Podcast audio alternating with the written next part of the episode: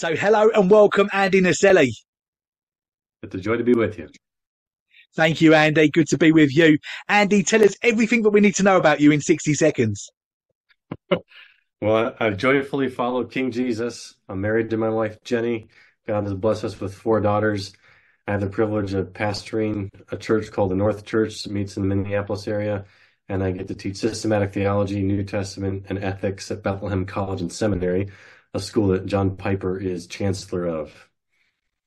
Wonderful. Really good stuff. So, Andy, take us back to the beginning. How did you become a Christian? I actually grew up Mormon. My mom divorced my biological dad when I was young, about five, and remarried Charles Naselli, who had just become a Christian by watching Jerry Falwell preach on TV in America. And um, shortly after that, around age eight, I heard the gospel in a Southern Baptist church in Virginia.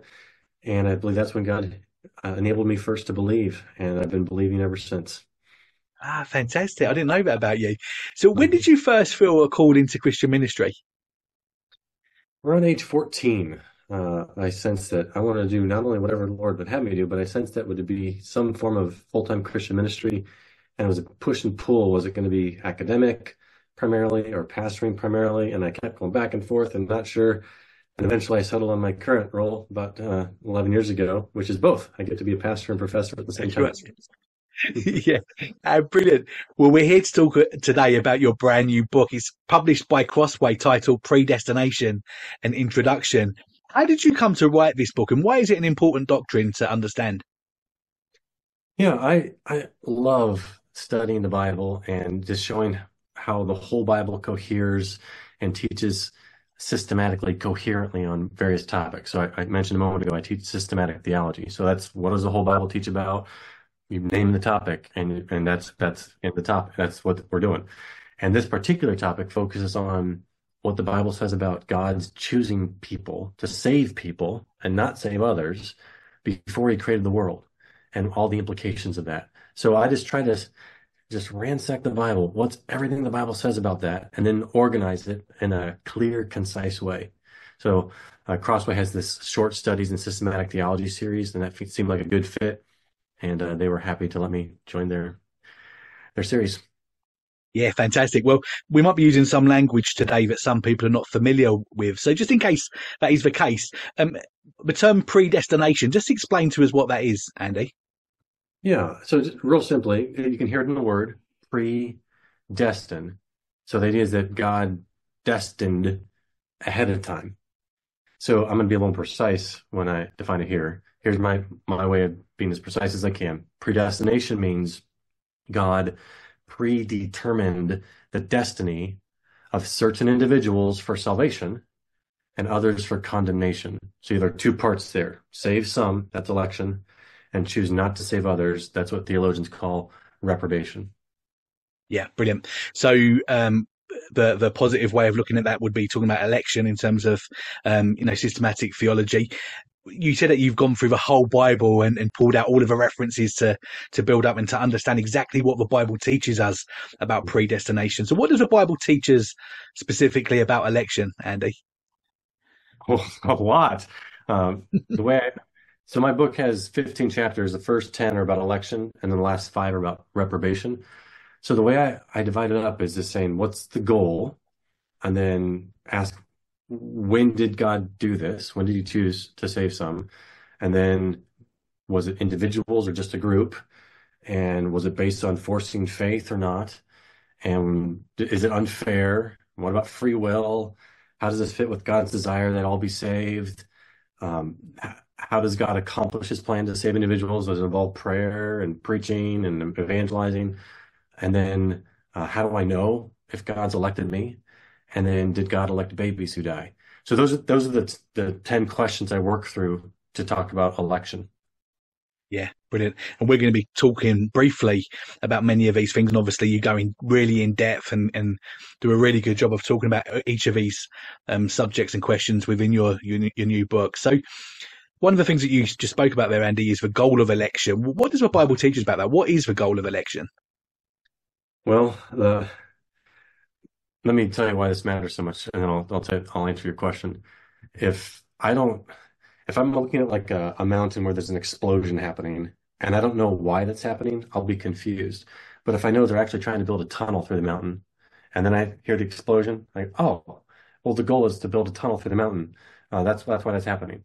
If I didn't know that goal, I'd be what is going on? So similarly, it's it's really helpful to ask, what is the goal of election? And the shortest way I know how to put it is that the goal of election is for God to save us to the praise of his glorious grace. Yeah. Yeah. And in terms of God's plan, um, Andy, people often ask this question in terms of when when did God make that plan? Does God change his mind? Did God always plan to save only the elect from before the world was even created? I believe that's what scripture teaches. Can you back that up, Andy? If well, somebody was to challenge. how long do we have here? This is a short interview. Um, I, I, would. There are two, several passages to go to. The two of the prime ones would be Ephesians one and Romans nine. So you're familiar with with Romans nine. Um, this is one of the strongest arguments in favor of the view that I believe Bible, the Bible teaches. There are two questions in Romans nine that Paul he teaches something and then he says, uh, "So what then? Does that mean this?" And he asks the question, and he says, "God forbid, no, it doesn't mean that." And the first question is, "Does this mean that that God's unfair?" And he said, "No, no, no. God, God, God is fair. There, there's no injustice with God." And then the next question is, well, what about free will? What, what does this mean that we don't have any choice in the matter? There's no, that, that's not true either. There, there is freedom. Uh, but how dare you try to say that God is unjust in his, in his, uh, ordination? Here's what's so interesting. The, if you're working through Romans 9 and you explain it the way that I understand it, and I, I would call myself a Calvinist. I think that's historically what this view is, but that term can scare people because people misunderstand what it means. So that word doesn't really matter. The, the concept matters is that, that God sovereignly chooses people based on his choice, not what he foresees will freely choose. Uh, here's my point in Romans 9. If you're understanding Romans 9 the way that Calvinists understand it, it leads to those two objections meaning you're, tra- you're, you're, you're, you're talking just like Paul's talking. It's leading to the same objections that Paul raises. But if you yeah. explain it another way, like the Arminian way, it doesn't lead to those objections. In fact, the very objections Arminians have are those objections. Yeah, yeah, yeah. So true, so true. So we know that we're not saved by works. So, so what was the criteria that God uses to choose the elect? Oh, you just got right to it there. Um, the, the Bible doesn't tell us uh, exactly what that is. It tells us what it's not.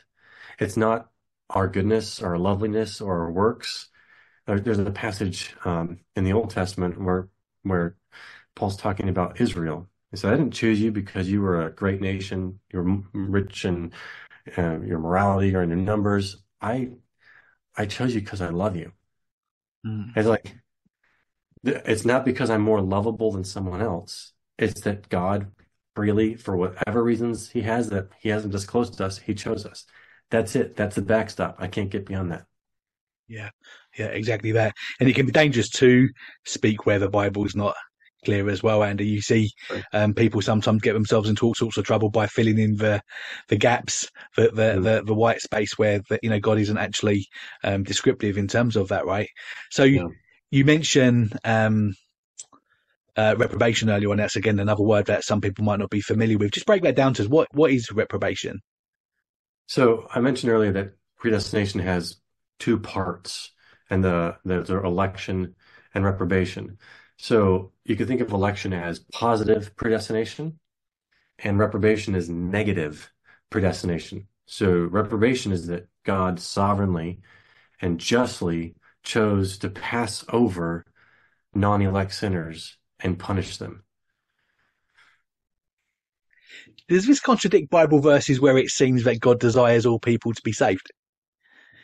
Uh, you might think that, um, but uh, I don't. I don't think so. There's so chapter I think it's seven in my book is all on that very topic, and what I do there is is argue that we need to distinguish between two aspects of God's one will. So um, so here are the two aspects: what God would like to see happen, and what God actually wills to happen. Even Arminians agree with that concept right there, that there, there's an aspect of what God wants to see happen and what he actually wills to happen. And the uh, classic example of this from scripture is on the one hand, God would like it that we not murder. Uh, that, that, that is his moral command. And on the other hand, he wills, he decrees that people would murder Jesus. so that's what he actually wills, decrees to happen. So there are different ways theologians talk about these two aspects. Some say it's will of command versus decree, or moral versus sovereign, that sort of thing. But uh, what it really comes down to is what does God value more than saving all humans? And an Arminian and a Calvinist would agree, well, not all humans, without exception, will be saved. We're not universalists. And in some sense, God wills in two distinct ways. And God doesn't save all humans without exception because he values something else more highly. What's that something else? That's where the disagreement is. So for Arminians, uh, God more highly values, they would say something like um, a genuinely loving relationship so that we're not robots and we have a, a free will that can decisively ultimately make the final choice. And according to Calvinism, say, well, no, God more highly values displaying his glory in mercy and wrath and receiving all the glory for sovereignly saving individuals. So God's choice is decisive. Yeah. And this idea yeah. where you, you hear it like two aspects, like it seems like it's schizophrenic. Like how can you, how can God really desire to save people genuinely if he's decreed not to save them? That sounds like it's fake. It's like a fake desire. And there's just so many examples you could give. I give, I think, five examples in the book of how we do this kind of stuff all the time. Um. I'll give you one example quickly. Um, I'm actually on an exercise bike right now while I'm talking to you. it's a bike desk. Um, I'm, I, I, I, try to be fit. I want to be fit. Uh, so I, I do strength training and I try to eat healthy. Uh, so on the one hand, I have this desire to be fit um, and, and healthy. On the other hand, I really enjoy foods that don't help with that goal. I like all kinds of sweets. I love carbohydrates, you know, et cetera, et cetera. So you, you put all that together, like, am I, it's my desire to eat a donut, a fake desire, if I don't actually eat it because I, I more highly value uh, being fit?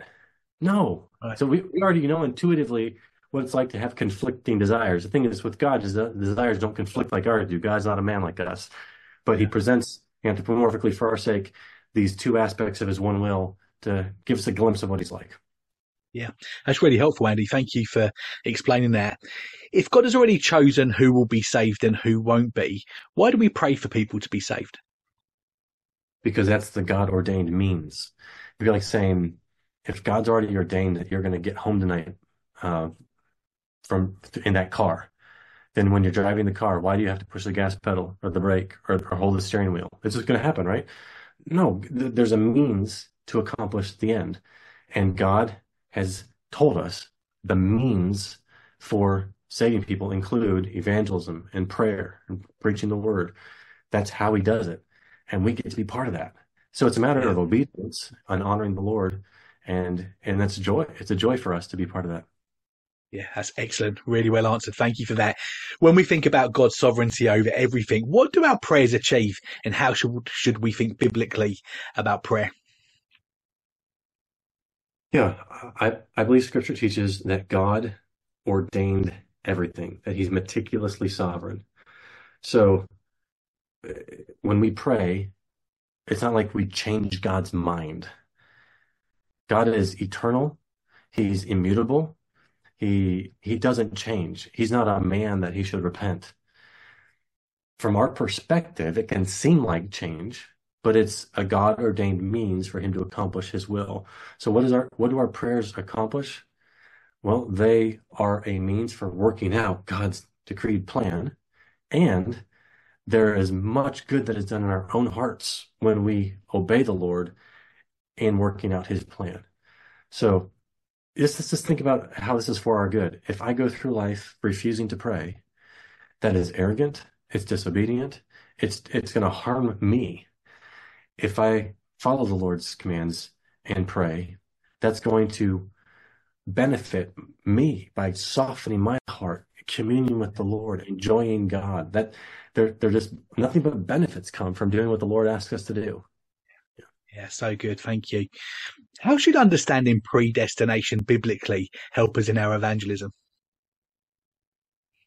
Yeah, it, it's funny that for whatever reasons, people who believe that God has predestined to save some people and not others, they think, oh, well, then you don't believe in evangelism. You study the history of the modern missions movement, it's all Calvinists at the beginning. Calvinists, the real Calvinists, believe in evangelism. We believe in missions we, very deeply. Uh, how do we put this together? Well, it's God has chosen some, and we get to be the means to bring them in. It's like in, in Acts when he says, uh, There are many people in the city I've chosen. It's like we get to go find them, we get to discover who they are. That's why I never look at a person and just con- conclude, oh, that person's a reprobate. You know, I, I don't know. I assume everyone's fair game. So I want to share this good news, proclaim this good news to everyone indiscriminately. Yeah, brilliant. You mentioned that you're a Calvinist. Uh, what is hyper Calvinism, Andy? Oh well, there's there are various versions of hyper Calvinism. Um, at least there. Here's a concise way to say it: a hyper Calvinist uh, would be one of the following five uh, items. So it's um, you could deny that the gospel applies to everyone who hears. So, like you'd say, it applies only to certain people. A hyper Calvinist might deny that faith is the duty of every sinner. A hyper Calvinist might deny that the gospel makes any offer of Christ to the non elect. A hyper Calvinist may deny that there's such a thing as common grace, that is God's kindness to all people generally, like the rain falls on the just and the unjust, on God's people and not his people. And uh, number five would be a hyper Calvinist denies that God has any sort of love for the non elect. Yeah. All of those versions uh, erode true evangelism and and uh, distort the gospel, and I reject it all. Yeah, yeah, yeah. What is double predestination? So, uh, I defined predestination earlier as having both positive and negative aspects. Positive is election, negative is reprobation. If you believe that, then that that one way to, to refer to that shorthand is double predestination. But there are a couple uh, versions of that. One would see them as God choosing to save and choosing not to save in the same way, symmetrically. So it'd be uh, equal or symmetrical double predestination. And there's another view, one that I hold, which is that God doesn't choose to save people in the same way that he chooses to pass over people. And that's unequal non-symmetrical double predestination. Yeah, yeah, brilliant. You you touched on it earlier on, and you spoke about free will, and that's often mm-hmm. often an objection, isn't it, when people start speaking about um, God's sovereignty? So just help us out here, Andy. How much free will do we actually have? so there's there are 15 chapters in the book. One chapter is on free will. I spent more time researching and writing that chapter than the rest of the book combined. Uh, this. Is a minefield, exegetically, theologically, philosophically. Um, so the way I, would boil it down is uh, either I am able to do this or that, and I, and my choice is decisive, or I freely choose what I most want, and it's based off of the wanter that's within me. So the way to illustrate this is, uh, do do you want to come to Christ if you're an unbeliever? And the answer is not until God changes your heart. So we we choose what we choose because we want what we want, because we are who we are. And the core of us is our heart. So the heart creates the desires, which, which leads to certain choices. So until God changes our wanter, changes our heart, we're never going to want to come to Christ. Yeah. Uh, so I believe that regeneration is God through His Spirit miraculously giving us a new heart that now we want to come to Christ. And that is a free choice, but it's a, it's free because our nature's been changed. Yeah. Yeah. Arminians describe God's foreknowledge as having God look down some corridor of time to then see who will make a decision for Christ. Uh, what are some problems um, with this kind of mindset, Andy? Yeah, so the idea is that God saves individuals based on God looking ahead and seeing that they would freely choose him. And I would respond with at least seven arguments in reply. I'll just make, them real quick here. One is that over and over and over, scripture teaches that God's sovereign choice is decisive, not human choices. And a lot of scripture for that. Number two, the basis in scripture for election is God's for love. It's not his foreknowledge of what we would do. It's his forelove of particular people. Uh, number three is what I shared earlier. The, the questions in Romans 9:14 and Romans 9:19 presuppose this unconditional election view. Uh, number four is that God foreknew people, not events. Those whom He foreknew, He predestined. So it's not him looking ahead and saying, "Oh, you're going to do this." No, he he looked ahead and chose people. And number five is that God's sovereign choice removes all grounds for human boasting. Uh, scripture repeatedly teaches this. we sh- we don't have a grounds for boasting. If my choice is decisive, that sure seems like a ground for boasting. And six, Jesus's sheep are his sheep even before they believe. Isn't that interesting? And then finally, this one's a, a, a smaller one, but it's not insignificant election based on foreseen faith, the Arminian view, that's actually not predestination. That's post destination. Yeah. Yeah. Yeah. Yeah. So true. So true. Andy, in terms of personal application, how can an individual watching or listening to us right now know if God has elected them? Yeah. So for here, there are several passages in scripture you can go to that directly answer that question. Um, the one that comes to mind uh, first for me is in Second Peter uh, the very beginning of Second Peter uh, exhorts us to confirm our election, and the way we do that is by cultivating these virtues that uh, Second Peter one five to seven mention. So we're continually growing in virtues. So when we're persevering in faith and good works until the end, that is a means of confirming for us that we are elect. So election is never an excuse to be lazy or lawless. Not at all. Yeah. And finally, how should understanding predestination lead us to, to come and worship? Oh, yeah. Um, when you study this accurately, you come away just profoundly humbled. There's nothing in me that merits God's choosing to save me. Amen. There's nothing. I got nothing. It's not like uh, God looked down and he saw, okay, uh, there's something about Andy Naselli that's more lovely than about this guy over here. Not yeah. at all. It's it's just it's humbling. It leads. It's like um, I, when I teach on this, I'll show a picture of a guy at the top of a mountain peak that he just climbed, and he's looking over this big vista. And why why do people love being in context where it's just nature's huge and they just feel small. And the reason is that God made us for God. And when we're clicked in to reality, that means that we're going to feel really small and God's going to look really big. Yeah. And that's what the doctrine of election does. It, it makes yeah. you feel really small and it makes God look massive. Yeah, so good, so good. We're going to take a really quick break before return. Uh, really good. Before we let you go, please take a moment to let us know your closing thoughts and also let everybody know how they can keep in touch with you on social media. Yeah, so my name is Andy Naselli. That's N like November, A S E L L I. So andynaselli.com is a hub. Uh, Twitter is at Andy Naselli. I guess it's called X now, not Twitter. Uh, those are two main ways. Excellent. Well, we'll make sure that we've got the link to the book and the link to your website and your Twitter uh, or your X account in the description below of wherever you're listening or watching. Andy, thank you so much for your time. Really enjoyed My speaking pleasure. to you. Thank you.